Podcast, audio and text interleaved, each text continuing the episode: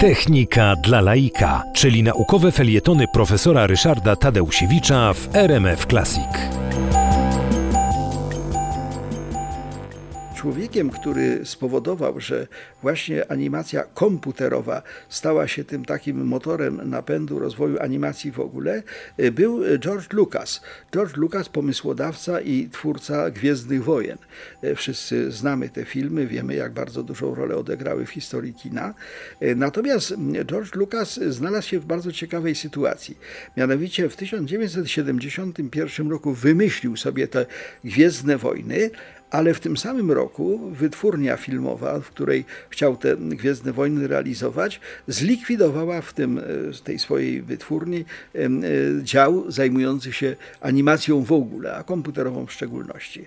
George Lucas nie znał polskiego przysłowia, że jak się chce wypić kufel piwa, to nie trzeba budować całego browaru. I zbudował browar.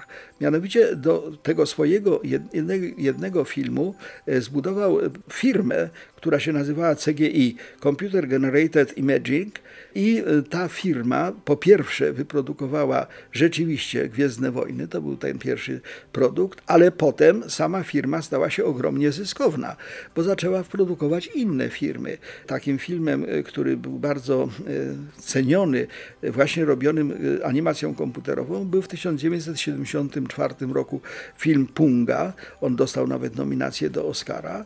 No a potem George Lucas założył w ogóle Lucasfilm, czyli swoje przedsiębiorstwo przedsiębiorstwo. No, produkował te swoje Gwiezdne Wojny, nakręcał Indiana Jonesa, nie wiem czy wszyscy wiedzą, że to jego dzieło.